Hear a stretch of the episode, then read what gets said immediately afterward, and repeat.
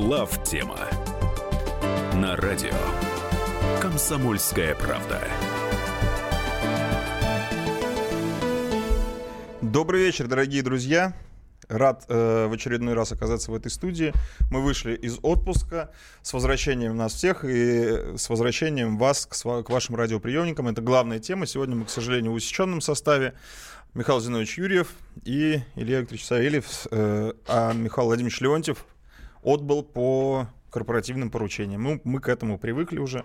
Да я думаю, что и вы тоже и за месяц отвыкнуть не успели. А, что хочется сказать, с чего хочется начать? Да, а, месяц нас не было в эфире, и, казалось бы, это называется отпуском.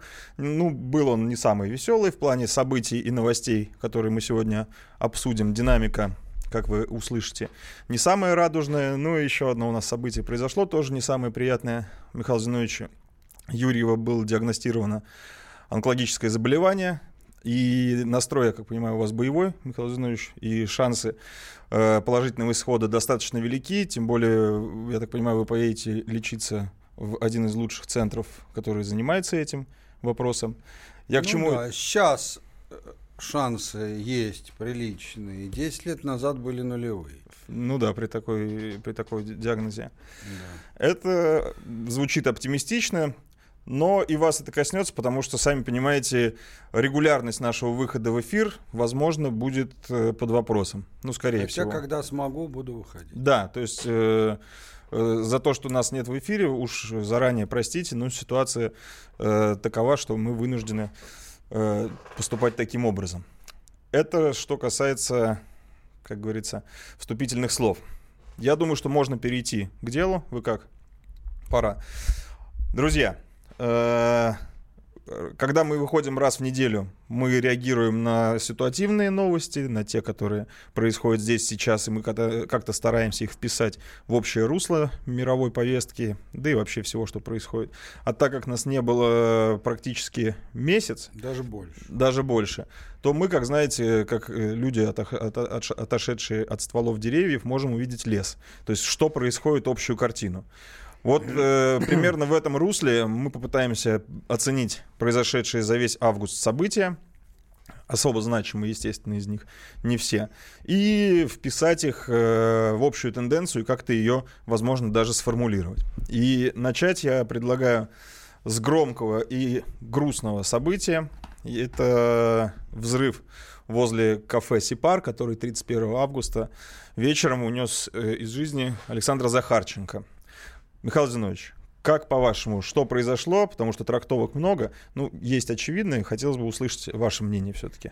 Ну, вы знаете, это тот случай, когда мне совершенно неинтересно читать материалы, даже самые продуманные, такие серьезные, э, э, касающиеся э, расследований, то есть которые показывают, кто взорвал, там кто от кого получил взрывчатку, кто от кого получил приказы, деньги и так далее. Для меня этот случай совершенно понятен. Взорвала Украина. А, все это лежит в одном ряду с убийствами, которые имели место и Моторолы, угу. и Гиви. Я извиняюсь, что по позывным говорю, но они сами так предпочитали. Конечно, это не значит, что физическим исполнителем, который жал на кнопку взрывного устройства, непременно должен был быть украинец. Мог быть и украинец, я имею в виду гражданство, э, а мог быть и местный. А, в ДНР сложная криминогенная ситуация и не может быть другой. Ну, да. а, и даже там, где, казалось бы, ну совсем все было жестко, как у нас в стране, а в во время Великой Отечественной войны немцы тоже многие свои вопросы решали через власовцев, а не через этнических немцев. Поэтому э, тут, как говорится, возможно так, возможно всяк для меня это все не важно. Важно, что это украинцы. А, э, теперь вопрос, почему? Да. Даже не так, почему сейчас? Во-первых, почему сейчас? Во-вторых, они же понимали вообще уровень того, что они сделали? Понимали. Я думаю, что они готовятся на этот раз без дураков уже. Получится, не получится у них это другой вопрос, но без дураков.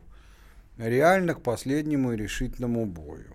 То есть все, игра в банк началась. Да, началась игра Потому в банк, что... у них подготовлен план, ты, наверное, имеешь. Да, в 12 тысяч человек по заявлению респ... Э, оперативного командования Донецкой Народной Республики по Мариупольскому, по направлению стоит и готовы дойти, по словам, опять же, оперативного командования ДНР до границ России. Благо им позволяет и рельеф да. местности, да, но и ослабленный важно фронт. не вот эти, конечно, такие вот лапидарные короткие фразы. Важно, что военные специалисты говорят о том, что э, написанный план, может, и не является каким-то уж совсем гениальным, там, типа Кан древнеримских или там Аустерлица Наполеона, но, тем не менее, является вполне таким реализуемым, реализуемым да, здравым э, военным планом. То есть они действительно, собираясь начать оттуда,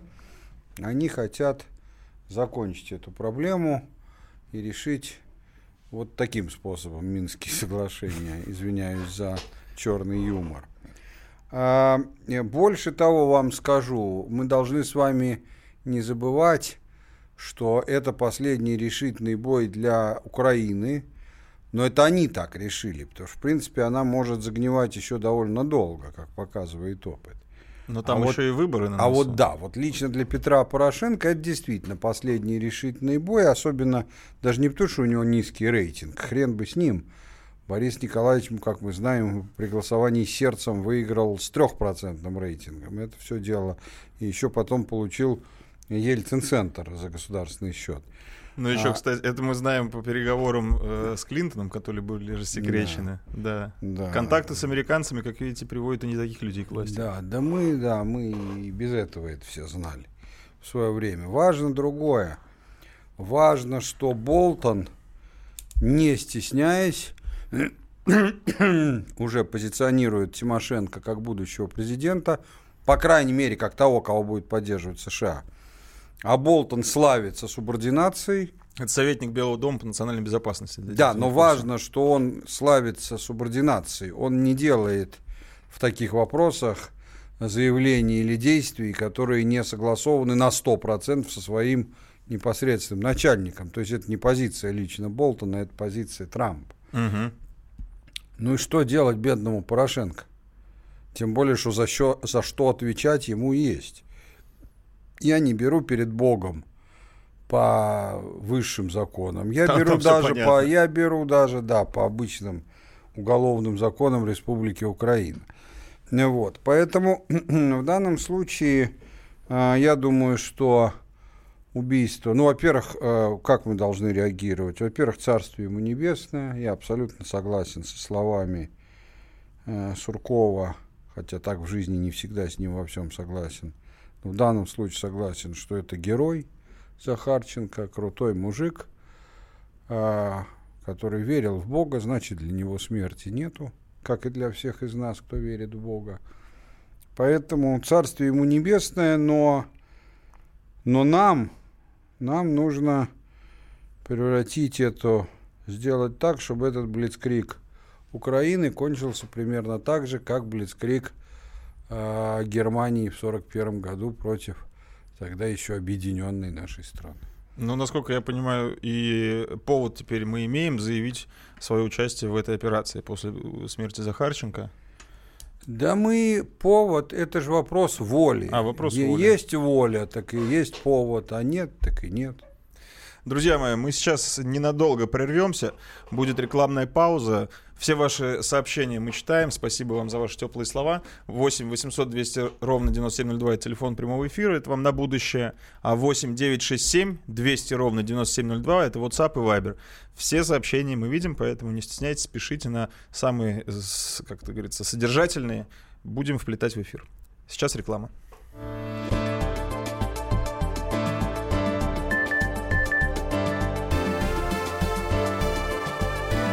Глав тема. Каждый вторник с 10 утра по московскому времени в программе «Главное вовремя» садово-огородные советы в прямом эфире – про все, что э, зеленое, скажем так. Хочу, чтобы радиослушатели задавали свои вопросы. Большой эксперт. Самая удачная находка для всех работников мотыги и лопаты. Тетя Таня Кудряшова. И дети меня зовут мать всего зеленого. Вот такая петрушка на радио «Комсомольская правда». Слушайте и звоните по вторникам с 10 утра по московскому времени.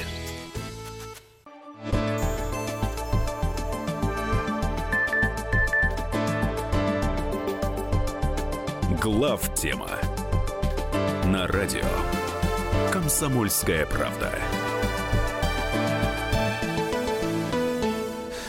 8 вечера, 17 минут в, Москве. В Москве.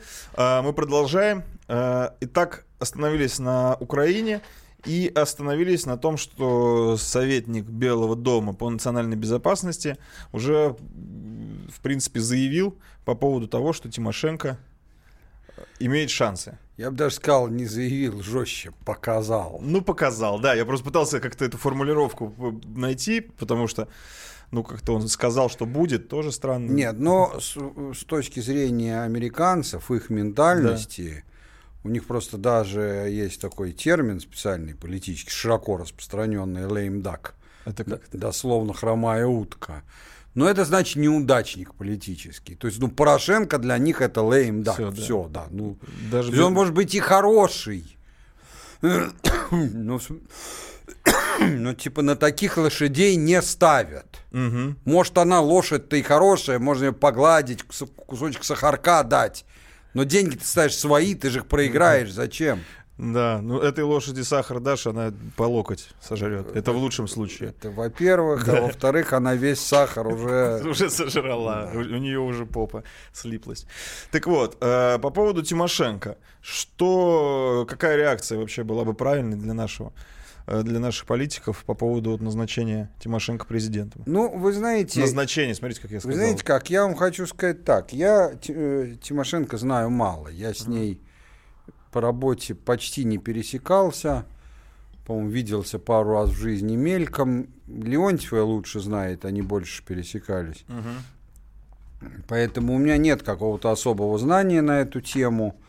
А я могу сказать следующее, что насколько я понимаю, у нас э, в нашем истеблишменте, истеблишменте высшем, то есть там, где реально решения принимаются внешнеполитические, считается, что Тимошенко человек мерзкий, мало договороспособный, но не совсем не договороспособный. То есть при выстраивании четких коммерческих договоренностей с ней работать можно.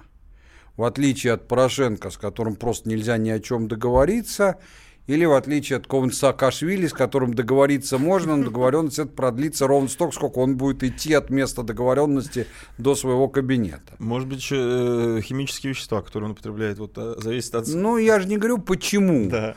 Кстати, если думаешь, что эти вещества не употребляет Юля, а, ты, между прочим, это же не случайно. А, когда у нее в свое время была реклама а, политическая, когда она а, избиралась, а, значит, а, я не боюсь за точность своего украинского, но смысл такой, что вон и говорят, то есть они говорят, а вона працует или працувает, ну, в общем, работает. Да. Короче. В этом был смысл. Она действительно работала как сумасшедшая. То есть, с точки зрения просто трудозатрат, ну и достаточно осмысленных, может быть, неэффективных в стратегическом смысле, но это уже зависит от других соображений, mm-hmm. от выбранной стратегии. Она, конечно, работала как сумасшедшая. Ну так там, а, я думаю, целый район в Боливии, так сказать, тоже работал, работал под нее, да, персонально. Ну вот. Самое главное, что я и не скажу, что особенно э, осуждаю, вон там э, Феликс Эдмундович Дзержинский точно так же работал по 20 часов в день, не слезая с этого. Не потому, что ему это нравилось, потому а просто, ну, не умеет человеческий организм так работать э, без этого. Да. ну, Поэтому в этом смысле ее работоспособность никто, собственно, и не ставит под сомнение, как и использование веществ. Поэтому вопрос не в том, использует ли она вещества. То есть для них это спецсредство, я понял. Да, спецсредство, да, даже и не настолько уж и спец. Вот. Нет, ну, э, э, Порошенко, как человек более простой и старорежимный. Да, он на 92-м ездит. Да, он на, да, я бы даже сказал, На 76-м. на 76-м. А там на да. 98-м. Да, то есть, да, там несколько стаканов за- засандалить, и там уже как-то дальше веселее. При этом, э, насколько реально с ней действительно о чем-то договориться, я не знаю. Она, у, у Порошенко есть проблема. Он человек, вот, вот знаете, это всегда, когда со многими людьми общаешься по делам, то ты очень хорошо знаешь, что есть люди адекватные, есть люди неадекватные. Это ничего не имеет общего с тем, хорошие ли они, умные ли они. То есть есть человек, который адекватно, то есть соответственно действительности оценивает реальность и свое место в этой реальности. И дальше ведет себя соответственно с этим. То есть если он видит, что все козыри у него, а у тебя почти нету, то он тебя будет чморить и, и, и- и вытащит из тебя все или уничтожит не потому, что он тебя ненавидит, а просто потому, ну, ну, козыри у него. Но если он видит, что все козыри у тебя, он не будет себя так вести. Не потому, что он тебя возлюбил, не потому, что он трус, а просто потому, ну зачем играть в заранее проигранную игру. Но есть люди неадекватные, которые не умеют э, здраво оценить свое положение в окружающем мире. Вот Порошенко и вся нынешняя комарилья украинская, главная ее проблема, главная ее проблема – это очень сильная неадекватность. В этом смысле Тимошенко, опять, я не знаю, сейчас, по крайней мере, Тимошенко по состоянию на 5-7 лет назад была адекватной, ну или, ска- скажем так, сильно более адекватной. С адекватными людьми, ну, легче иметь дело. Это не значит легко, не значит приятно, но легче. Поэтому я думаю, я думаю, что если только не будет кого-то, у кого будут реальные шансы избраться, и кто нас устраивает, ну тогда, конечно, мы того будем поддерживать. Как-то поддерживать, потому что да, прямая наша поддержка будет, естественно, давать обратный результат. Ну, типа Медведчука. Но я не верю, что такие люди будут. Э, То я думаю, что на безрыбье вполне наши могут против Тимошенко и не возражать. Но опять же, все зависит от того, насколько рука кукловода глубоко в этой, как бы, не сказать, кукле. Не, я больше скажу, мы к этому подойдем. Я не исключаю, что к тому моменту мир будет полыхать в войне настоящей. Ну, это А, тизер. и тогда вопрос Украины будет по-другому называться. Он будет один из фронтов не первоочередных войны и, соответственно, будет решаться в одном из кабинетов, не самом крупном, в Генеральном штабе Министерства обороны. Ну, на крайний случай Министерства иностранных. Ну вот, раз уж мы об этом заговорили, то про, фрон- про фронты, я имею в виду. Вот это оживление Украины по поводу э, и убийства Захарченко, и вот скопления вот этого кулака, который планирует нанести удар вплоть до границы с Россией. Не только же э, выборы президента лежат в основе этих решений. Насколько я понимаю, что и американцы тоже дуют в эти паруса, и не просто так, потому что им нагнетание ситуации на Украине, категорическое и критическое нагнетание сейчас очень выгодно, и это связано с ситуацией в Сирии, в Идлибе в частности. В частности, в Сирии, в частности, в Идлибе, вообще-то во всем мире. А, то есть, э, ну... Ну как это? Из-за- из- почему так это связано? Ну, потому что если не а, заниматься экивоками, то давайте просто поймем, что сейчас происходит в мире. А, в мире происходит переход от холодной войны к войне настоящей. Вы скажете, да не, ну какая настоящая? Нет. Вы поймите, настоящая война, она тоже бывает разная. Настоящая война это не всегда, так сказать, круглосуточные бомбардировки.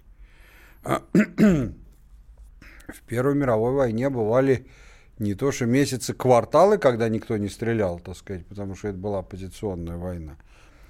А, новый пакет американских санкций, который мы подойдем к этому, Мгм.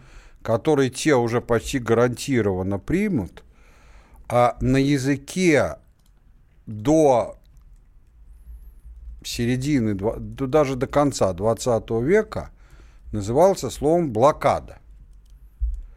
Мгм. Та самая блокада, которая, например, а, использовалась против Германии во время Первой мировой войны и очень большую роль внесла в ее поражении и так далее.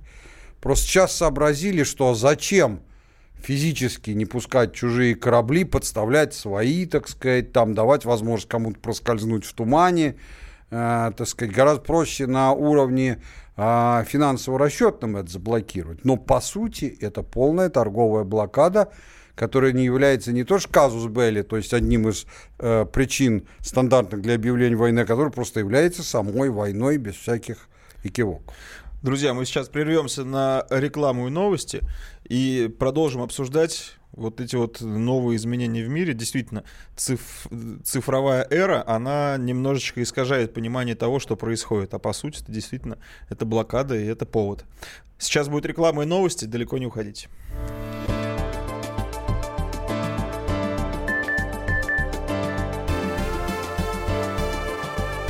Глав тема Псы гоняются за котами. Так всегда было и так всегда будет. Такова жизнь. Как подружить домашних питомцев, чем кормить и когда водить к ветеринарам. Каждую субботу в эфире радио «Комсомольская правда» вот такая зверушка. Самая живая программа про братьев наших меньших. Советы ветеринара Ильи Середы. Не пропустите.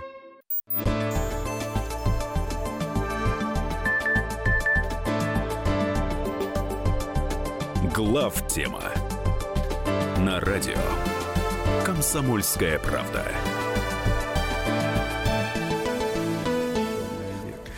Мы продолжаем, друзья. Это главная тема. Напоминаю, что в студии сегодня мы вдвоем с Михаилом Зиновичем Юрьевым, Михаил Владимирович Леонтьев по корпоративным задачам отбыл даже из Москвы. Я не знаю, кстати, может, и из России. Нет, нет, нет, они в Крым. В, в они в Крым, они в Сочи поехали. В Сочи поехали. Да, но я хочу сказать, что на следующий четверг он э, рвется изо всех своих сил, чуть ли не начальника будет просить его э, разрешить, чтобы до моего отъезда, чтобы мы втроем вышли.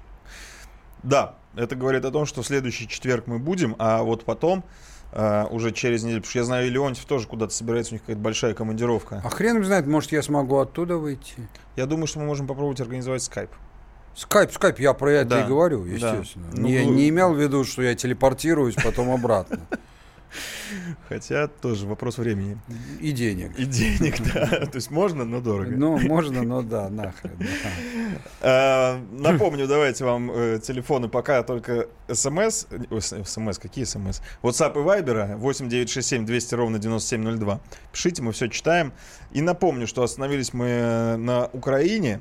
И говорили мы и про Тимошенко в качестве президента, и про то, что американцы нагнетают эту ситуацию не просто так, потому что им выгодно создать, э, грубо говоря, неудобную точку, крайне неудобную точку в противостоянии с нашей страной. Они уже создали фронт экономический, а теперь они... Еще нет. Вот-вот, но формально еще нет. Ну да, вот будущий пакет санкций, Да, это да. по сути... Да, То, что пока это жестко, но это никакой войной, кроме как в очень художественном смысле называть нельзя. Об этом мы еще поговорим чуть попозже. Конечно. А как это связано с Идлибом, мы уже тоже начали говорить. О том, Давайте что, продолжим. Да, в принципе, э, оттянуть силы, финансы, внимание и так далее, и так далее России на Украину очень выгодно. И, в принципе, возможно, даже это могло бы стать предметом торга по поводу Сирии и Идлиба. Но это мои предположения. А что вы думаете? Да, я думаю, что это тут можно различаться по деталям, но в общем и целом, конечно, все довольно очевидно. Что такое Идлиб? Я в данном случае задаюсь не философским и не географическим вопросом.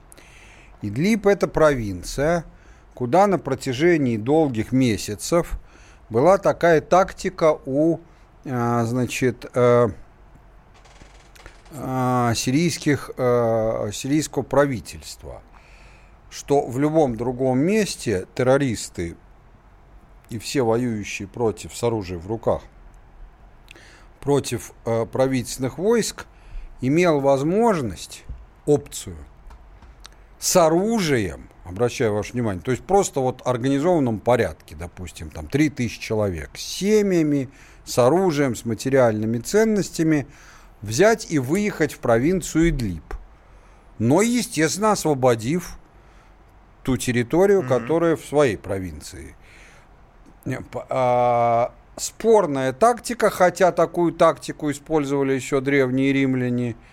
А, а, и не случайно поэтому в международной внешней, связанной с внешней политикой журналистской среде это приобрело довольно звучное наименование «Сам Идлиб заповедник гоблинов».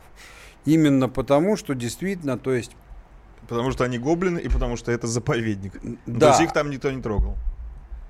Их там никто не трогал, потому что их там обещали никто не трогать да. до поры, не навечно. Но никто им не говорил, вот вы сейчас туда уедете, и рай а, да, земле. типа с вертолета сойдете, и тут же вас из кустов и положат. Не, ну тогда тебе скажут, лучше мы здесь тогда уже. Нет, имеется в виду, что сейчас вас никто не трогает. А дальше в будущем, ну, угу. там, иншалла. Да. Вот. За это время, однако, что произошло? А почти вся Сирия освобождена. И поэтому пришло время освобождать Идлиб не почему-то там, а просто потому, что все уже. Да. Значит, по этой же ровно причине, тем не менее, достаточно важно, э, достаточно важно, э, э, как бы и для Америки. То есть, во-первых, это последний решительный бой в большой степени. То есть, скажем так, из всех неправительственных войск в Сирии мало мальски боеспособного, ну, с учетом количества. Может mm-hmm. быть, там есть пять человек, которые, ну, совсем терминаторы, но поскольку их всего пять, то как-то, ну, там, семья какая-нибудь. С пятью да, терминаторами уж как-нибудь Ну, уж как-нибудь, в конце концов, можешь просто сказать, идите уж в задницу, да, так сказать. Просто выключите их. Да, вот. Это э, набор группировок в Идлибе и курдское э, ополчение угу. которая считается как бы чисто американская. А, при этом с американцами тоже проблема. Оно, конечно, американское, в том смысле, что оно, курдское ополчение, совершенно не жаждет а, там, допустим, переходить на сторону России. Да и Россия это, не дай бог, ни в коем случае не надо. Зачем нам портить отношения с турками и так далее. Угу. Но оно совершенно не жаждет Э, особенно враждовать с сирийским правительством, чего от него ждали. Оно совершенно не жаждет требовать независимость или смерть, создания отдельного курдского государства вместе с э, курдами там э, иракскими, а может быть и турецкими, они вполне удовлетворены будут, они уже об этом заявили, вообще вполне удовлетворены если, а, турки дадут им национально-культурную автономию, ну, то есть, выражаясь нашим языком, там, статус, там, Татарстана. Угу. Ну, национальная или автономия, Осетии, да. да ну, ну, хорошо, или там в советское время, там, Узбекистана, да и хрен бы с ним. И второе, что они при этом ожидают, кстати, даже и в позднем СССР такое было, какое-то мало-мальски справедливое решение по распределению доходов, государственной части доходов от э, э, производства и экспорта нефти и нефтепродуктов, поскольку именно там находятся э, по их меркам довольно крупные месторождения. Против чего до цифр э, сирийское правительство тоже никоим образом не возражает. Типа, то есть вопрос, ну, сколько это... именно, но Никто на позициях нет, вам хрен, а нам все остальное, в общем-то, и не стоит. Конечно, это вполне переговорный вопрос, который Вполне можно переговорный обсуждать. вопрос, который очень мало шансов, что не будет решен. То есть получается, что у американцев с точки зрения потенциала продолжения войны против Асада угу. очень мало возможностей. Курды, видишь, оказались не теми курдами, на Да, которые курды уже не надеялись. те. Да. Говно они курды, так скажем. С точки зрения американцев. С точки зрения американцев, да. Да. А Значит, щит. а, и, соответственно, если ар- рас- расхреначат а, террористов в Идлибе, то надо либо уходить из Сирии, вообще уходить с концами, не вопрос уходить там, где их база есть. Но можно и оставить базу. В Америке, как вы знаете, на Кубе осталась американская база, когда в Кубе пришел Кастро э, к власти. И на протяжении э, больше пяти полувека она там и остается. Но это ни на что не влияет. Мгм. Ну и в этом смысле то же самое, но останется база. Если ты хочешь влиять, а им же влиять надо, им же нужна дестабилизация регулируемая, то в этом смысле у них никаких возможностей, кроме личного участия в войне, то есть просто самим бомбить, самим вводить войска, ну это, во-первых, это тяжелый вариант. Во-вторых, тут русские. Они же понимают, что русские всегда могут сделать одну вещь, распределить свои войска между сирийскими. И тогда ты не можешь атаковать сирийцев, не попадая по русским. Американцы, конечно, отмороженные, но вот так, чтобы на завтра назначить обмен ядерными ударами, ну, вы тоже не, преуве- не преувеличиваете степень их авантюризма. Он велик, но он не настолько велик. Поэтому, соответственно, для американцев вопрос исхода борьбы за Идлиб крайне важен. Именно поэтому они уже совсем со смехотворным десятый раз с этим химическим э, ударом, которого нету, но он точно будет, так сказать, это все делают, потому что им нужно хоть как-то э, добавить шансы, э, м, значит, сражающимся э, в Идлибе э, антиправительственным э, э, структурам. Им тоже нужно протянуть, пролонгировать эту ситуацию до выборов Трампа?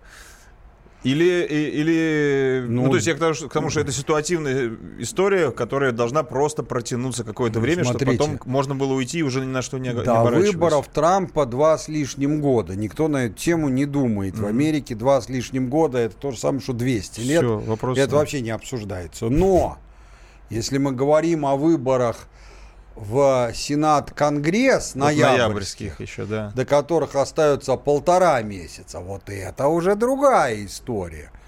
Да, думаю, что нужно Просто дотянуть. а, дотянуть, ну, не просто дотянуть, а как-то дотянуть, чтобы это оказало положительное, а не отрицательное влияние. А если будет э, трамповский исход вот на этих ноябрьских выборах, то, в принципе, они могут уже из Турции уйти, потому что... э, Из Сирии. и фу, из Сирии, простите. Давайте, это слишком спекулятивно, потому Ага. что это зависит от такого количества факторов. Какая-то очередная, э, не знаю, как это поделикатнее сказать, женщина с совсем низкой социальной ответственностью расскажет, как она реализовывала свою низкую социальную ответственность с Трампом, начнется многонедельная дискуссия, правда это или неправда. Э, Три адвоката э, на под присягой скажут, что они врали и что это было. Два адвоката под присягой скажут, что этого точно не было, а врали эти. Все. Я не берусь. Дом 2 будет. И это не дом 2, это уже дом 123, да, так сказать. Тут, тут отдыхают. Ну, давайте тогда, может быть, э, этой теме как-то попытаемся немножко завершить. Я думаю, что в следующей 15 минутке Да, но тут что сделаем. важно для нас, Мгм. это только одна единственная вещь. Что для нас, смотрите, мы это четко делаем, для нас важно создать позиционную ситуацию и несколько оттянуть. Заметьте, она уже должна была начаться, эта операция в Идлибе. А она еще не началась. И когда начнется, неизвестно. Зачем? Ну, я думаю, что это хитрая тактика нашего генштаба. Вот, может быть, как раз и связано с ноябрем. Не исключается. Не исключаю. Ну, в общем, вот этого, друзья, мы не знаем. А если бы и И знали, слава богу, да, да. то, наверное, бы вам не сказали. Уж извините, я думаю, что гриф на этих документах стоит. Сейчас будет небольшая реклама, а потом, наверное, интерактивную часть сделаем. Согласны? Да. Да? 8 800 200 ровно 9702. Начинайте звонить, пока будет реклама, звонки мы возьмем и сразу выйдем в эфир уже с нашим слушателем.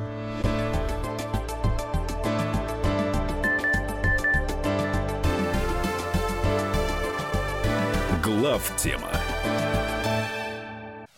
Товарищ адвокат! Адвокат! Спокойно, спокойно. Народного адвоката Леонида Альшанского хватит на всех. Юридические консультации в прямом эфире. Слушайте и звоните по субботам с 16 часов по московскому времени.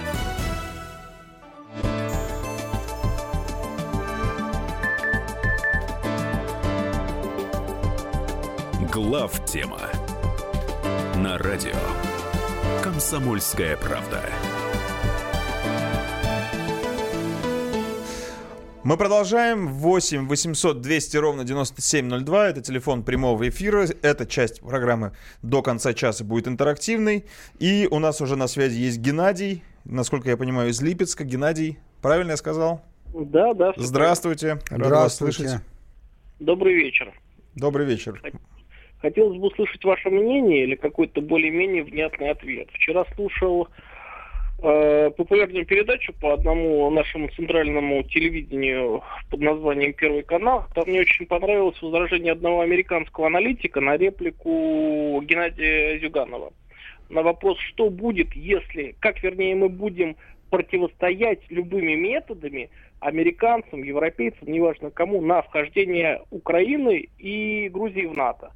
Он сказал, что Россия будет э, возражать любыми методами.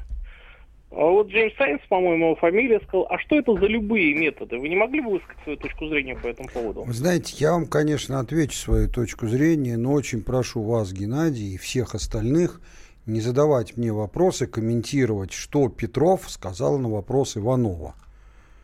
Вот вы здесь звоните в эфир Зюганову, его спрашиваете. Я не комментирую то, что говорят другие люди, если речь не идет там про а, президента или там, ну, кого-то другого, который сам принимает решение. А, если говорить по существу, давайте так. А, при вступлении Украины в НАТО реальном – а, велика вероятность, что Россия начнет форсированный а, вариант, а, э, как бы это выразиться, как минимум расчленения, либо ликвидации украинской государственности. Это, скорее всего, не будет носить характера нападения российских войск значит, э, на Украину, а, с лозунгами «иду на вы», как наш предок Святослав. А, но, но, так сказать, э, э, скорее всего, это просто будет означать накачивание людьми и техникой э, ДНР, ЛНР.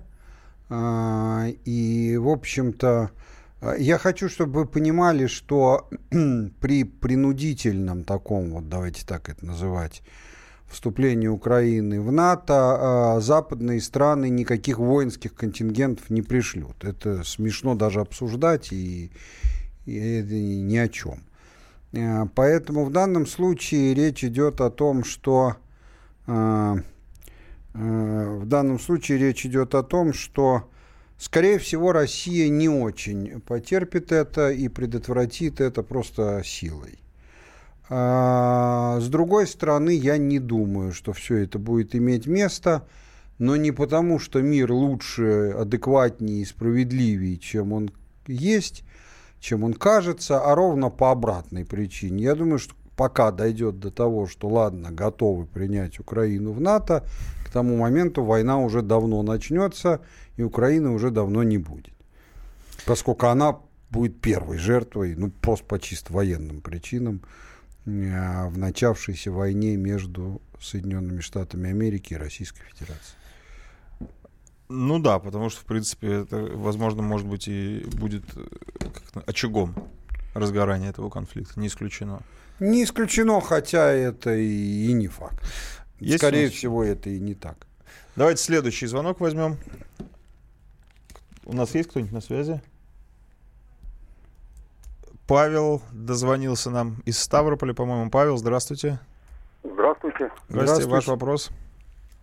Вопрос в том, что мне 50 лет. Я помню время, когда все восхищались Горбачевым, потом его возненавидели. Потом все восхищались Ельциным, и его в итоге возненавидели. И вот э, после пенсионной реформы не произойдет ли в сознании народа перелом по отношению к Путину? Понятен ваш вопрос, Павел. Я отвечу свою точку зрения. А, Горбачевым восхищались очень небольшое количество народу, в основном принадлежащее категории творческой интеллигенции, а, и очень недолго. Я был взрослым и достаточно активным человеком во второй половине 80-х годов, очень хорошо помню это время – и никакой, никакой народной любви к Горбачеву не существовало. Я очень хорошо помню стишки, которые ходили тогда, так сказать, по всем пивным. По дороге мчится тройка, Мишка, Райка, перестройка. А, Что-то водка 20, мясо 7 или мясо 20, водка 7, не помню. Можно с ума сойти, так сказать, совсем. Вот. А, как-то это не является...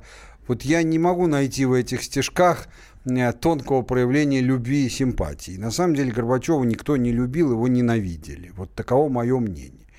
Ельцина действительно любили, из-за него выходили миллионные митинги одно время, но Ельцина любили ровно до того момента, пока он возглавил он возглавил осенью, как мы знаем с вами, сразу после путча 91 года, и в 92 году Ельцина уже ненавидели. Угу. Все, причем, ну, консенсусно, кроме определенных, как это поделикатнее сказать, разного рода меньшинств. Поэтому вы, ваша а, аналогия, она, она просто, ну, сказать, она не соответствует. А, но если переходить к вашему вопросу, тем не менее вы можете сказать, ну и что, все равно вопрос мой задан. Не произойдет ли серьезного изменения в отношении к Путина, к пенсионной реформе? Никто не знает будущего, но мое мнение, что нет, не произойдет. Мое мнение, что, пенсион, что страсти по пенсионной реформе – это буря в стакане воды, это то, что люди а, высосали из пальца и хотят побольше халявы. Если бы шла речь об уменьшении пенсий, я бы первый кричал о том, что на, на осину, да. Ну, там, правда, действительно особенно и нет. Да, в отрицательной речи. Да, но когда речь идет не о том, что пенсия будет меньше, она будет больше – а когда речь идет о том, что э, просто нужно будет больше работать по времени, при этом уже сказано черным по белому, что будет комплекс мер, что работа будет, что никто выгонять тебя не будет. Я считаю, что все рассуждения о том, что это сильно э, уменьшит рейтинг э, Путина, э, это все смехотворно. Вы считаете иначе, ваше право, может быть правы вы, но я твердо считаю именно так.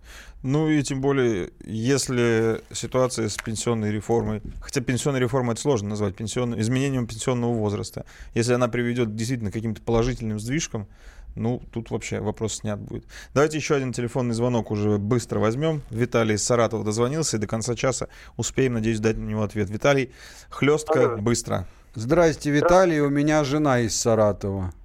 Спасибо, Михаил Зинович. Я с вами уже, в принципе, знаю. Я вам не первый раз звоню.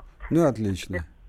Э, вопрос такой. Как вы считаете, почему президент отказался, не то что отказался, ну как бы отказался вводить прогрессивную шкалу подоходного налога? Он упомянул в своей речи об этом. И как бы сам себе задал вопрос, а ответ получился какой-то непонятный у него. То есть он как бы отказывается вводить прогрессивную шкалу подоходного налога. Объясните, пожалуйста. Объясню что... очень кратко, просто из-за того, что мало времени до перерыва. Есть принципиальный стратегический выбор. Рыночную экономику мы хотим делать, или мы хотим делать а, государственно-плановую экономику в новом издании. Ну или какой-то их гибрид, как в Китае. Кстати, об этом мы переговорим после перерыва. Это, на мой взгляд, главный вопрос для нас современности. Угу. Вот.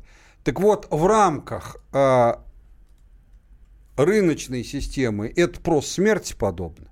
Даже не хочу это объяснять, вот просто поверьте мне на честное слово, а не верьте, не верьте, так сказать. Просто для плановой, для э, рыночной экономики это кранты. А для плановой экономики это вообще не нужно, потому что в ней налогообложение носит совершенно третьестепенный характер. Виталий, я надеюсь, вы довольны. Привет Саратову. А, друзья мои, сейчас будет реклама, новости, после чего мы уже вернемся э, в очередной раз к новостной повестке и поговорим про финансовую блокаду американцев, э, про будущий пакет санкций, про ситуацию с рублем и что с этим всем набором, который нам достался, делать. Э, продолжайте писать 8 9 6 7 200 ровно 9702, WhatsApp и Viber. Все мы это видим, все читаем. Сейчас небольшая пауза.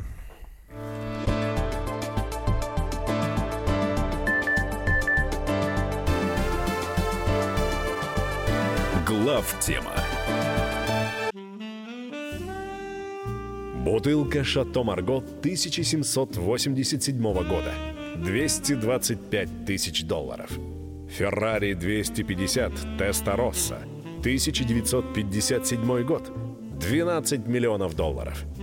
Картина Ван Гога «Портрет доктора Гаше» 1890 год. 80 миллионов долларов. Есть вещи, которые со временем становятся ценнее. Но информацию лучше получать оперативно. Слушайте темы дня по будням на радио «Комсомольская правда».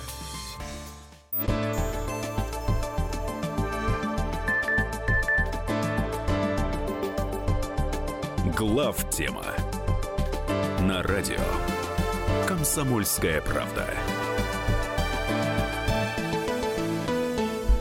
Мы продолжаем. Это главная тема. В студии Михаил Юрьев и Илья Савельев.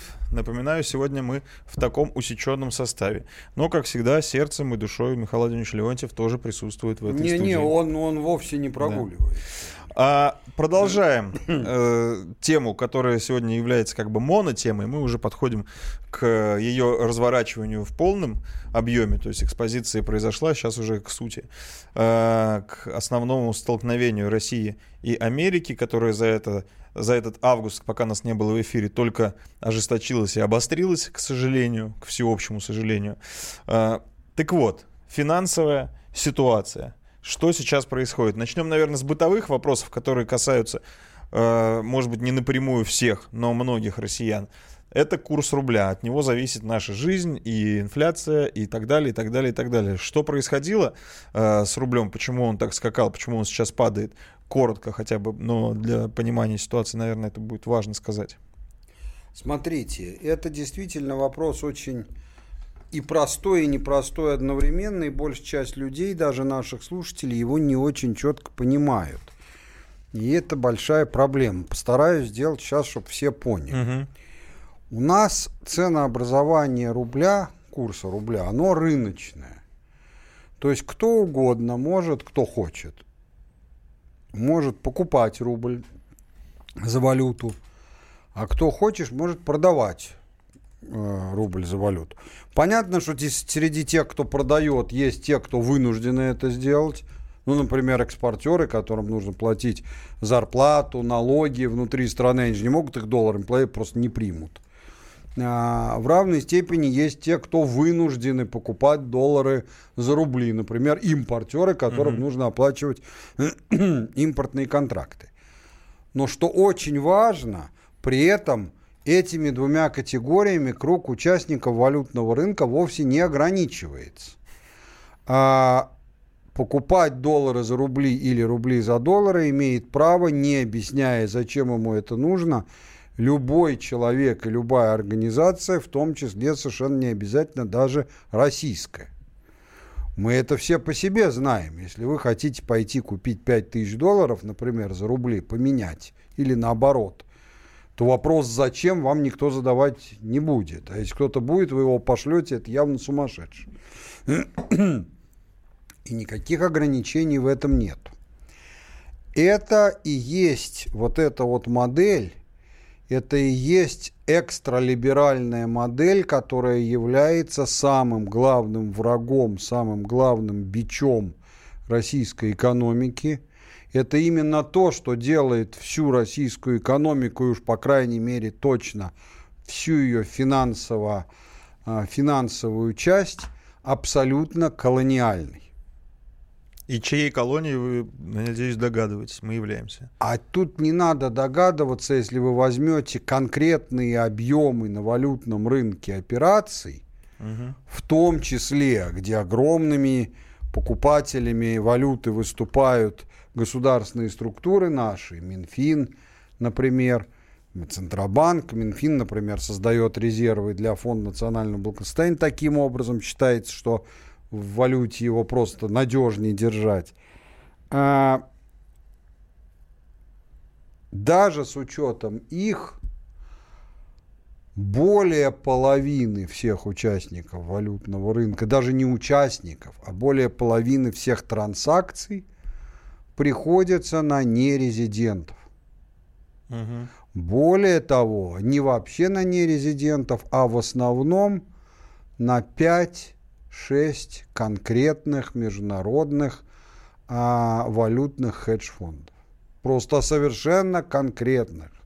С названиями, с именами управляющих и так далее. Которые не надо думать, что они все агенты ЦРУ и враги России.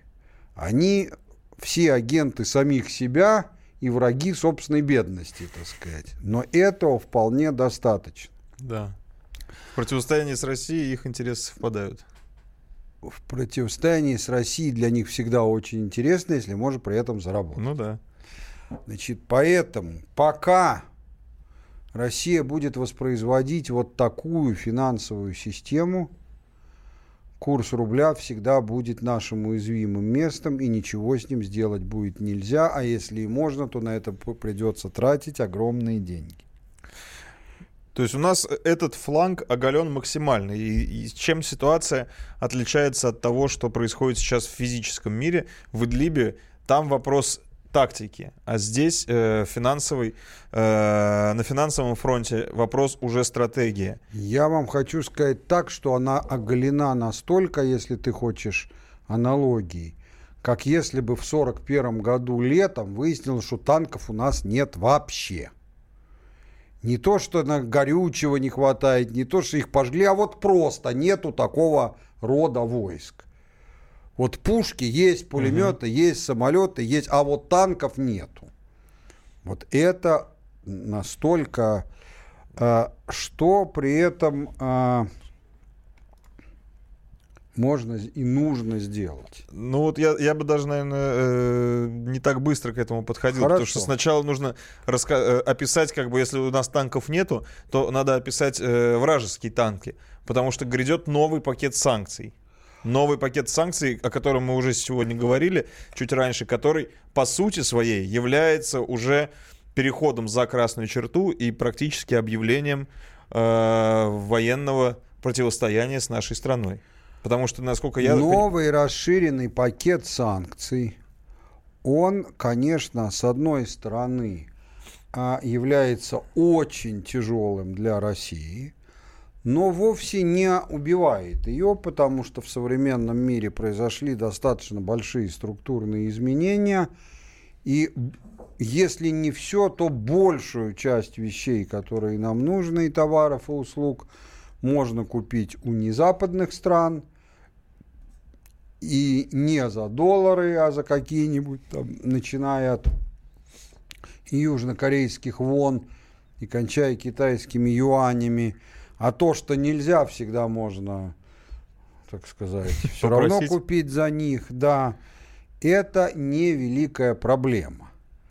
Но курс рубля при этом будет обваливаться до невозможных величин, потому что, естественно, когда у тебя такие санкции, то на любом рыночном поле, где играют реальные рыночные игроки, которые прикидывают, дальше рубль будет падать или расти. Если падать, давайте его купим, а если расти, давайте его продадим. И когда этот рынок определяют 6 международных а, хедж-фондов, даже если бы они были симпатизантами России, что не совсем так. Но даже в этом случае, ну они же, ну понятно, что они на всякий случай будут сбрасывать. Вот перспектива.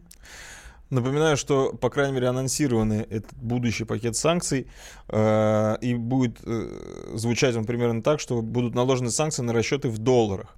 И на фоне этого сегодня появилась новость, что Минфин э, выкупает у Центробанка на 460 триллионов рублей э, долларов. И ну, в качестве скажем, противодействия. Что да, это такое, что это объясню. значит и, и насколько Минфин это хорошо? Минфин покупает э, валюту, плюс валюту покупают какие-то конкретные крупные игроки, это просто да. нужно. Если ту валюту, которую наши игроки покупают, в первую очередь Минфин, покупать у Центробанка не через рынок, а напрямую, то на рынок понижающего действия это оказывать не будет. Это разумно, но недостаточно никоим образом. Ну, а зачем это делать? Наверное, давайте после небольшой паузы. Сейчас у нас будет реклама и продолжим.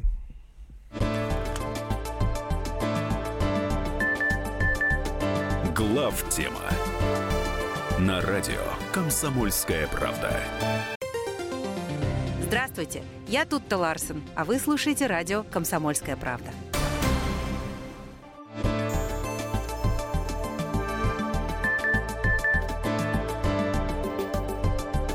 Глав тема на радио Комсомольская правда.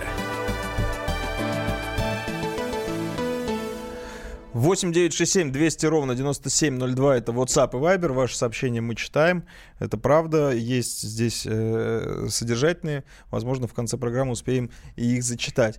Мы э, закончили на том, что Центробанк точнее Минфин выкупает у Центробанка огромное количество долларов.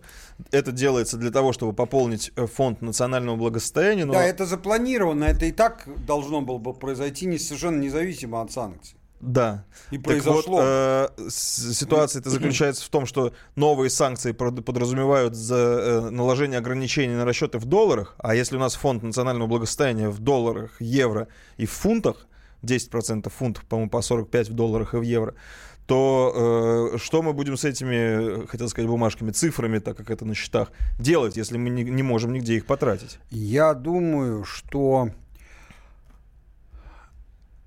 часть наших высшей власти, особенно та, которая все-таки занимается, отвечает за финансово-экономический блок, она все-таки до последнего считает, что как-то можно будет с Америкой договориться. Угу может быть, пойдя на какие-то жертвы, что само по себе нормально, так сказать, в любой договоренности что-то отдаешь, что-то приобретаешь.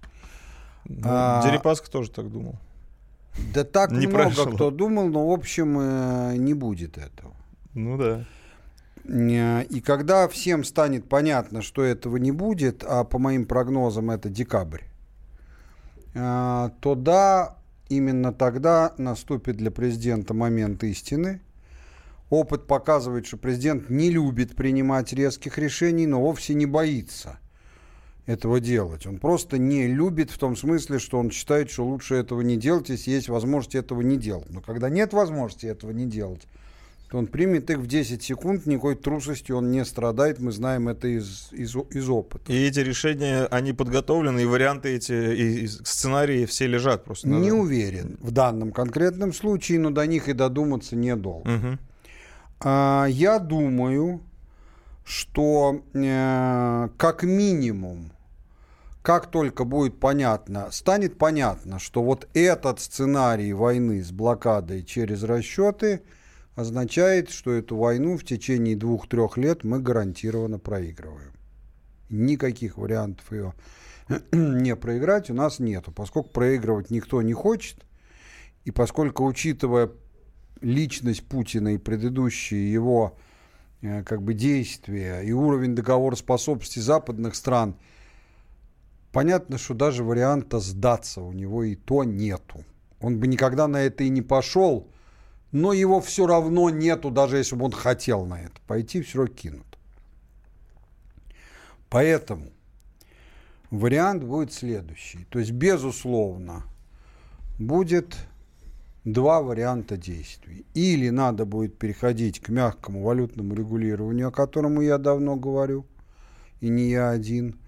То есть по которому по-прежнему будет определяться курс валюты на рынке, Мгм.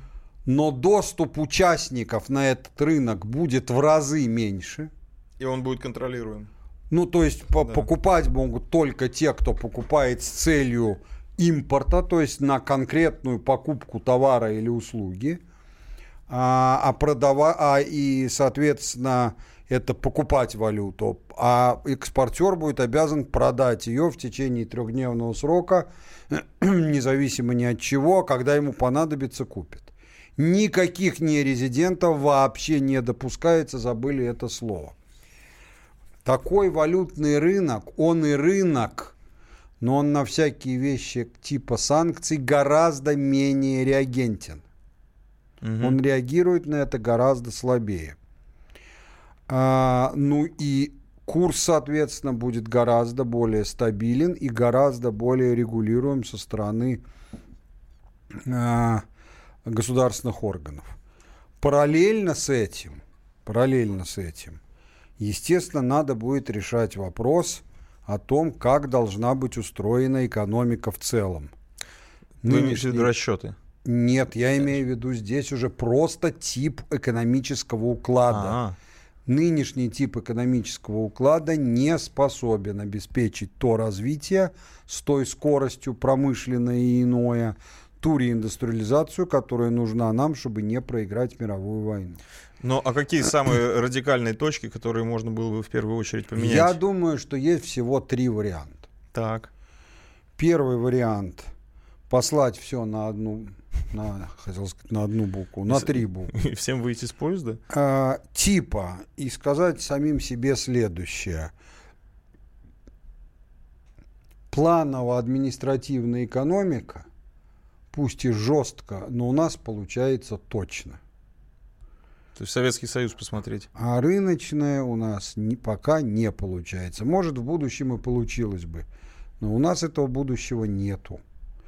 И перейти таким образом просто на вариант СССР 2.0, особенно с расчетом на то, что при нынешнем уровне развития IT все процессы планирования, учета и контроля, они, конечно, на десятки порядков проще и эффективнее. Ну да, то есть институт госплана может заменить хороший сервер. Да. Значит, второй вариант э, это сохранение рыночной экономики с какими-то нюансами, типа тех, которые сейчас пытается ввести Минфин, так сказать, там пытаться со многими странами, с кем можно переходить на расчеты не в долларах там и так далее.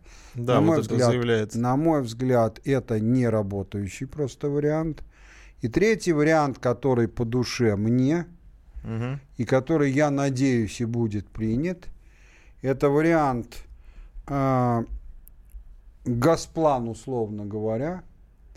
На развитие крупное мы рассчитываем там, но параллельно у нас есть, никем не запрещается, частный бизнес. Никто не рассчитывает на него, хотя, ну, получится, слава богу, но никто не рассчитывает на него как на драйвер крупной промышленности, но который точно и стопроцентно обеспечит постоянную насыщенность потребительского рынка, что очень важно, и отсутствие чего и, в общем, погубило СССР. То есть э, даже, в принципе, и господдержку можно этому сектору оказывать. Ну, то есть, если он будет расти, и хорошо. Я думаю, что никакой господдержки ему не нужно, его просто гнобить надо поменьше. Это уже И- и- господдержка. Нет, если основную часть составлять будет не он, Да. Если крупный бизнес будет представить из себя государство, вот, например, задавал вопрос нам, звонивший, почему не вывести по- прогрессивный подоходный налог? Ну вот представьте себе, у вас есть стопроцентное казенное предприятие. Стопроцентное. То есть вся кото- прибыль идет к государству. Да вы можете его вообще налогом не облагать, просто сто процентов забирать в виде дивидендов. А можете сто процентов забирать в виде налога и ноль в виде дивидендов. Это чисто рабочий вопрос, который решается на достаточно низовом уровне. В нем ничего, кроме техники, удобства минфиновских проводок нет. Я думаю, что вот это вот косвенная такая, косвенная неудача, комбинированная экономика, Мгм. Которая дает возможность и людям предприимчивым заработать, но при этом который выводит вот эту вот категорию олигархов, при котором главные люди в экономике страны становятся все-таки не, так сказать, непонятно каким образом приобретшие свои активы, точнее, понятно, а, люди, не ими созданные, а они становятся людьми второго, третьего уровня, даже если у них есть свои яхты. А первыми становятся те, кто и были в 30-х, 40-х, 50-х годах. Эта экономика на самом деле очень похожа на экономику Китая последних 20 лет, включая нынешнюю. Результаты которой говорят сами за себя. Я искренне рассчитываю, что подумав месяц или два, наш президент, помните, я вначале говорил про адекватность. Вот угу. Очень сильное качество заключается в том, что у нашего президента адекватность стопроцентная. Он в анализе действительности никогда, никогда не воспринимает действительность так, как ему приятнее ее воспринимать. Он воспринимает так, как она есть. И вот восприняв ее так, как она есть, я очень рассчитываю, что он именно к этому и придет. И тогда мы рванем. Рванем так, как вы себе и представить не можете. Ну, тем более, я так понимаю, что зачатки-то этого госплана у нас есть, потому что драйвером нашей экономики является госзаказ, а, к сожалению, не спрос. А, ну, допустим, весь Ростех угу. является хорошим примером. Он является каким причудливой смесью частных и э, государственных, э, значит, э, форм в плане, кому деньги достаются, но в плане управления он весь государственный. Ну да, и в принципе нормально себя чувствует. И как бы перевести его на чисто государственный, но просто где большие премии, как в Китае, за, если есть за что, но это вопрос пяти дней. Друзья, сейчас будет реклама, новости, после чего продолжим и уже будем переходить э, к обобщениям и к выводам того, о чем мы всю программу вам и рассказывали. к интерактиву. Угу. Глав тема на радио «Комсомольская правда». Британские ученые доказали, у тех, кто слушает подзарядку, в два раза медленнее садится телефон. Утреннее шоу «Подзарядка» с Вероникой Борисенковой и Сергеем Красновым слушайте по будням с 7 до 11 утра по московскому времени.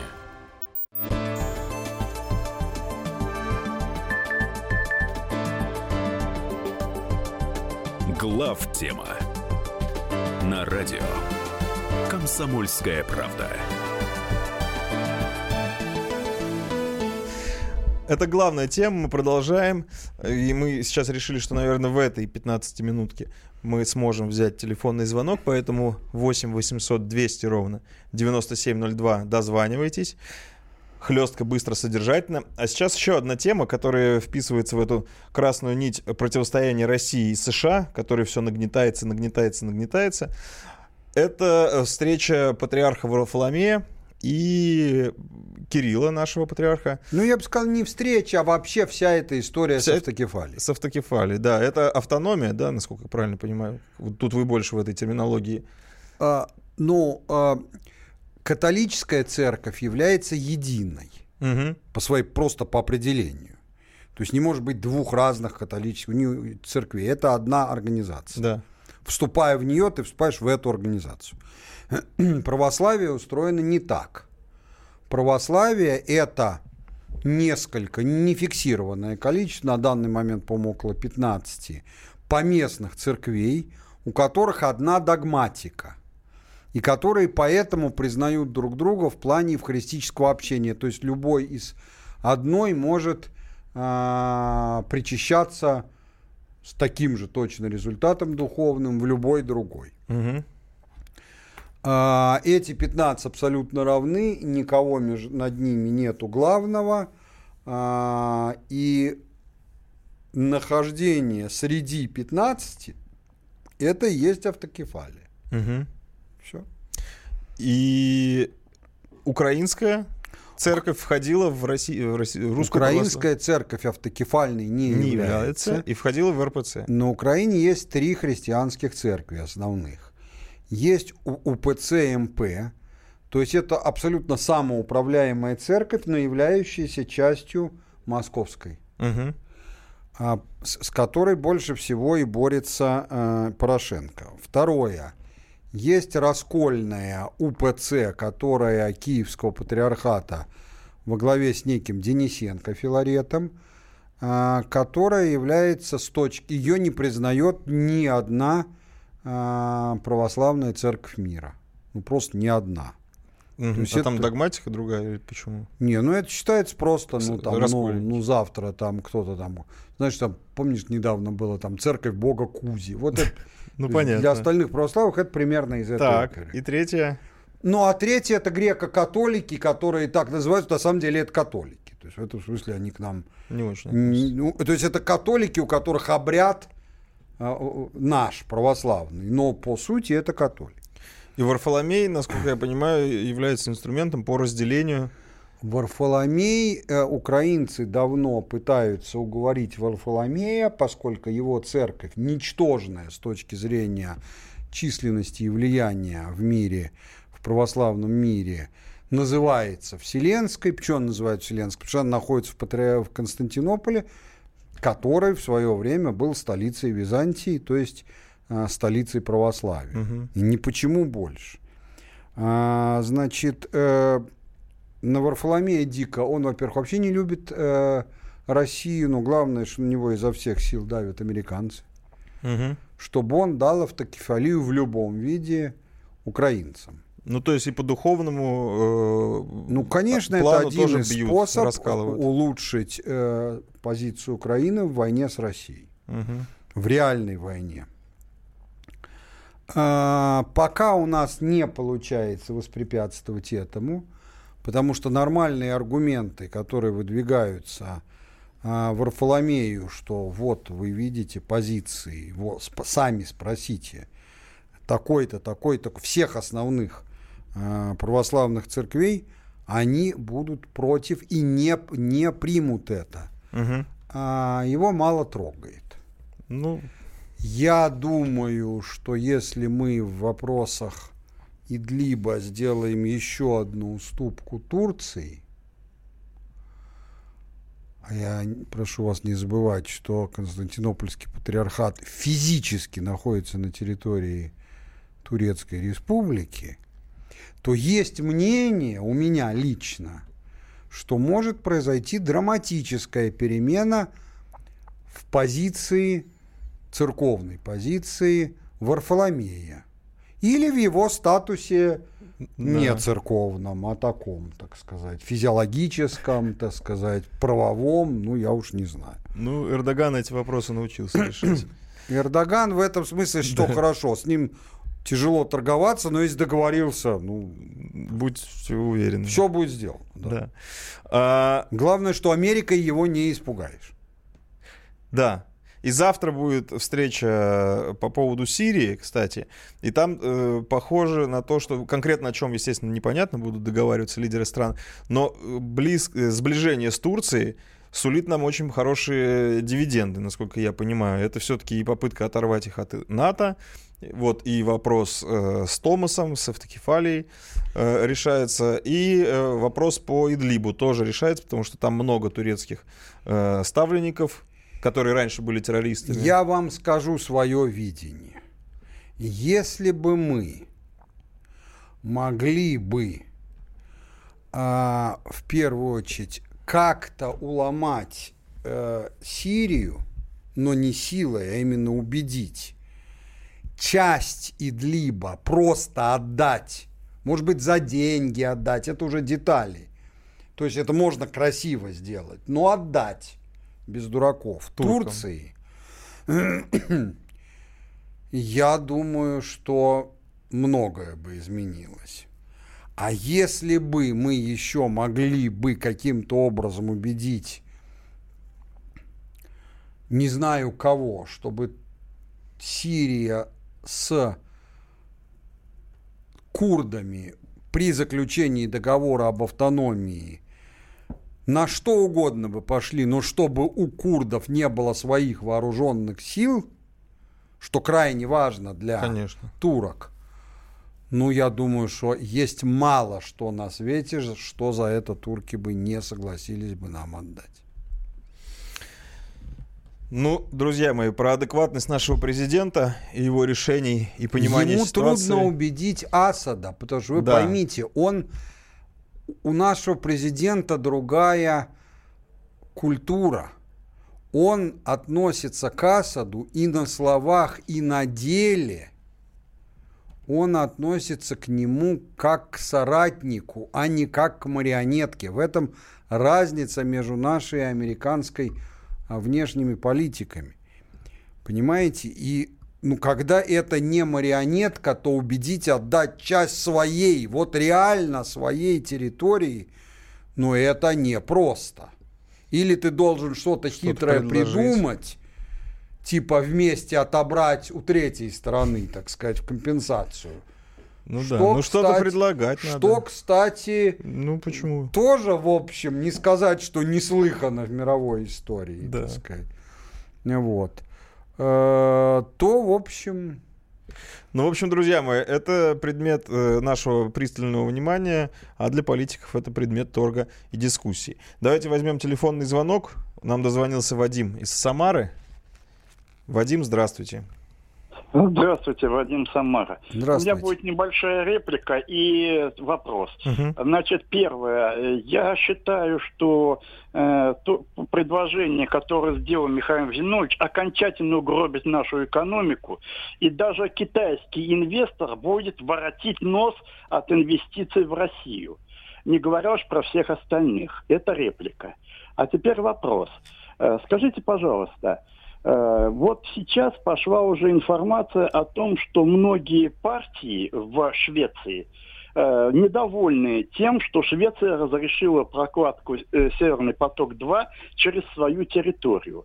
Скажите, пожалуйста, может ли сейчас Швеция переиграть свое решение и отказать нам в прокладке газопровода? Потому что в этом случае мы будем вынуждены поставить крест на этом газопроводе. Спасибо. ну, начну э, хронологически с реплики. Э, Понимаю вашу реплику. Не могу сказать, что она вызывает у меня какую-то ненависть к вам или там презрение. Ну, вы так считаете, и дай вам Бог. И, Ну да. и считаете. Е- то, есть, то есть вы считаете бредом то, что я говорю, я считаю ровно таким же бредом то, что думаете и говорите вы.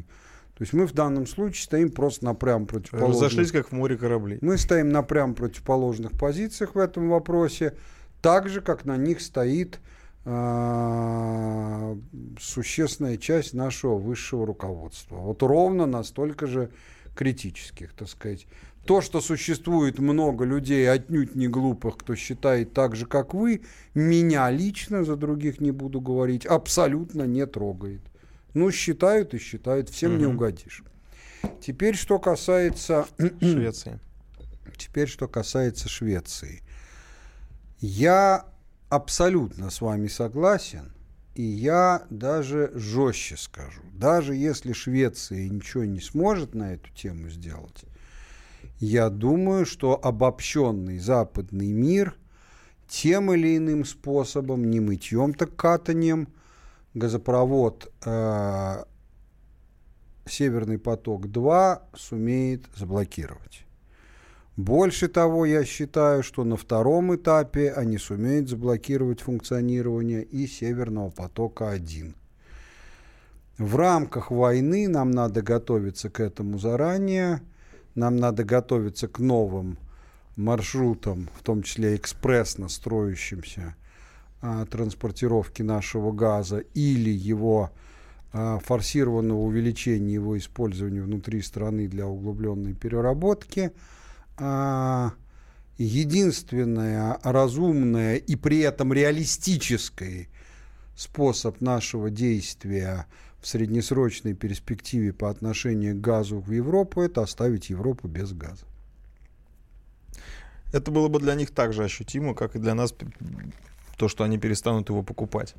Ну, соизмеримо. Соизмеримо, да. Ну и, кстати, президент почти полгода назад говорил о том, что надо бы автотранспорт перевести на газ. Вот надеемся, что это является признаком его понимания ситуации.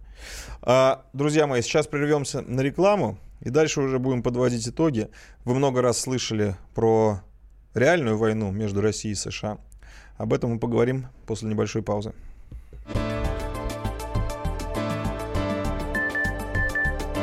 Глав тема на радио Комсомольская правда. Значит, это тебя зовут Гаф. Меня. Не годится котенку иметь такое имя. А какое имя годится иметь котенку? Как назвать, чем кормить и с кем оставить во время отпуска? День открытых зверей на радио «Комсомольская правда». Каждую субботу 17.05 по Москве в эфире «Вот такая зверушка». Самая живая программа про братьев наших меньших. Советы ветеринара Ильи Середы. Не пропустите.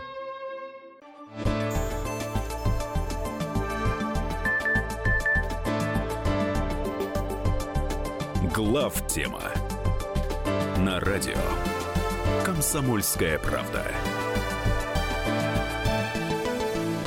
Да-да, но это просто не очень реально. Друзья, мы продолжаем. И всю эту программу мы говорили на самом деле о разных темах, но связаны они были одной большой сверх, э, как говорится, над темой. Это противостояние России и Америки. И за этот месяц, когда мы не выходили в эфир, динамика сложившейся ситуации, к сожалению, стала отрицательной. Динамика, если рассматривать эту шкалу в том, что в наших отношениях плюс это хорошо, минус это плохо. Вот мы качнулись в сторону все-таки минуса. И не выходя буквально месяц в эфир, мы поняли, насколько стремительно развиваются события. Быстро все сейчас в этом мире происходит, достаточно радикально, какие-то принципы остались в прошлом и стали рудиментарными для нынешнего мирового общества, для социума в целом. То есть э, война информационная перешла на какие-то новые уровни, уже химическую атаку не надо устраивать в физическом смысле. Достаточно предоставить фотографии. Достаточно предоставить И фотографии. фотографии не надо, достаточно просто анонсировать. Или даже анонсировать. А также можно показать просто фотографии, черные, черно-белые фотографии людей, явно сфабрикованные, с одинаковым временем, и сказать, что это люди, которые убили Скрипаля, буквально в карманах принесли самое ядовитое по меркам Англии э, вещество в мире, и ничего, ходят, живые, дают интервью, а Скрипаль взялся за ручку и все. А, вы понимаете, да, что происходит? Насколько нереальным или иллюзорным стало э, информационное поле. Как нам всем пытаются навязать э, свою точку зрения и с той, и с другой стороны. И по сути ведут все к тому, что пора, пора переходить к действию. А я говорю о том, что пора э, нас подталкивает уже к реальным, к реальной войне. И вот будущий э, пакет санкций, которые уже, скорее всего, введут. Ну, потому что иначе зачем о нем говорить? Скорее всего, Ну, введут. похоже, что введут. Будет по сути своей открытым э, переходом к э, открытому противостоянию, а проще говоря, к войне. Ну, в общем, Медведев это и говорил, и явно говорил с подачи своего начальника. Да. Так вот, что это за война, о которой уже мы говорили до этого, вот сколько у нас программа выходит, 5-6 лет, сейчас сложно мне сказать.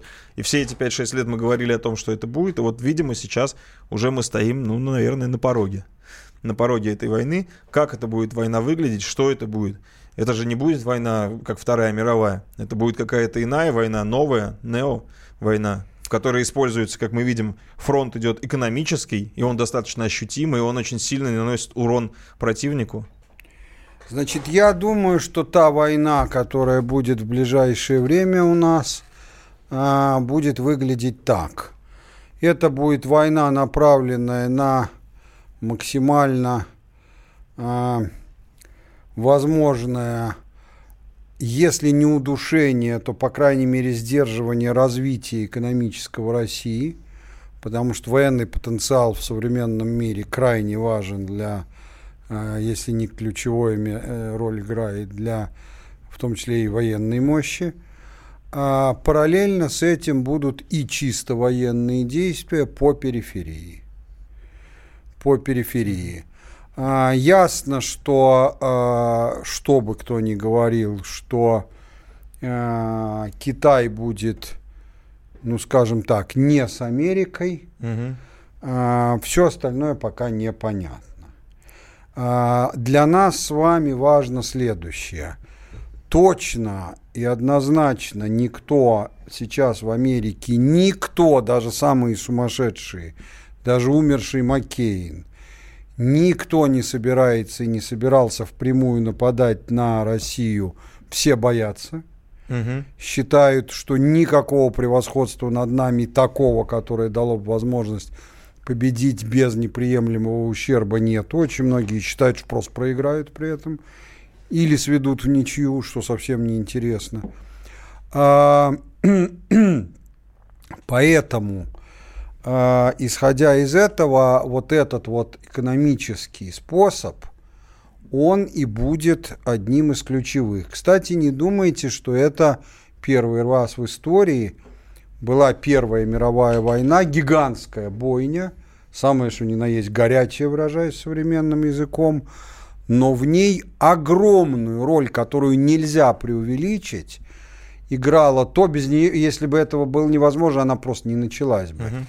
Что Англии и Америке, в основном Англии, удалось э, создать почти полную морскую блокаду, тогда физическую, потому что расчеты были все в золоте, а, Германии, что очень ограничило а, военные возможности Германии.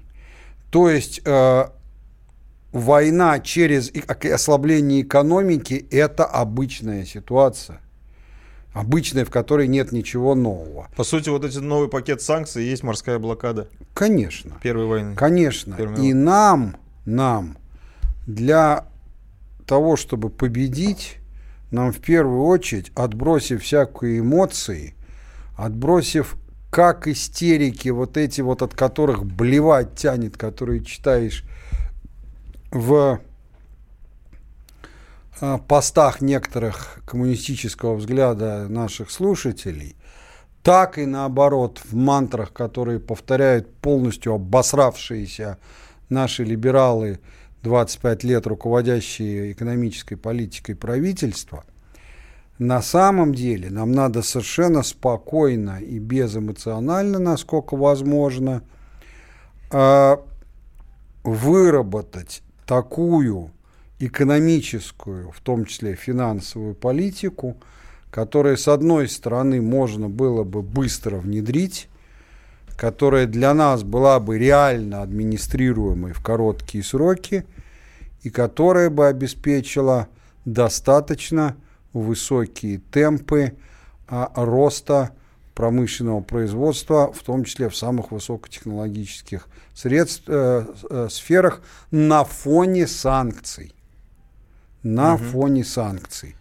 Желательно без обнищания населения и без а, провалов на потребительском рынке, потому что это очень опасно с точки зрения социального спокойствия. Ну да, из этой петли можно не вылечить. Ну не да, вылезти. мы не только в декабре, то есть в декабре, в августе 91 года попали в эту яму, мы и в феврале 17 в нее попали. Мгм. Вот, и попадать в нее не надо. Вот. вот, значит, вот мы должны это выработать, и вот тот, та система мер, та политика, которая будет удовлетворять этому алгоритму, я, по сути дела, сказал самое очевидное тех заданий. Она и должна быть принята и реализовываться со всей строгостью и решительностью, на которую способен наша, способны наша страна и наше государство. Ну, насколько я понимаю, обнадеживает тот факт, что эта война не на уничтожение. То есть у них нет задачи уничтожить Россию. Э, Не заблуждайся, у них нет возможности А, вот уничтожить что. Россию так, чтобы при этом себя не уничтожить. Была бы. Была бы, ну, что за А зачем она им нужна в данном э, историческом моменте, американцам?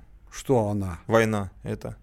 То есть они играют в какую игру? Если Трамп там... А нам, грубо говоря, тесно стало на одной планете, потому что их экономическая политика, э, макроэкономическая, которая, исход- которая действовала, начиная с Бреттон-Вудского соглашения, она подошла к своему логическому концу. Америка больше не может обеспечить себе мировое экономическое и технологическое лидерство такими способами.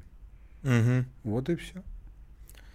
А мы являемся альтернативой, которую надо убирать, как и Китай, которую надо убирать в первую очередь. Ну да, не только альтернативой, но и центром силы, который э, притягивает к себе и дает вообще э, другое видение и другое будущее этого мира. Э, и перетягивает на себя те сферы влияния, которые раньше подчинялись американцам. Та же да. самая Европа при всей ненависти к России, но на уровне социума понимания о том, что куда-то мы с Меркель идем не туда, и наличие огромного количества мигрантов из Африки. Э, да, это безвольное в большинстве своем публика, европейское население, но недовольство все-таки растет. Не, ну что говорить, Европа будет одним из фронт, фронтов этой войны. Ну да. Борьба за Европу. Вот такие нерадужные итоги, друзья. Э, ну, вышли... лучше понимать, что происходит, чем не понимать. Да, да.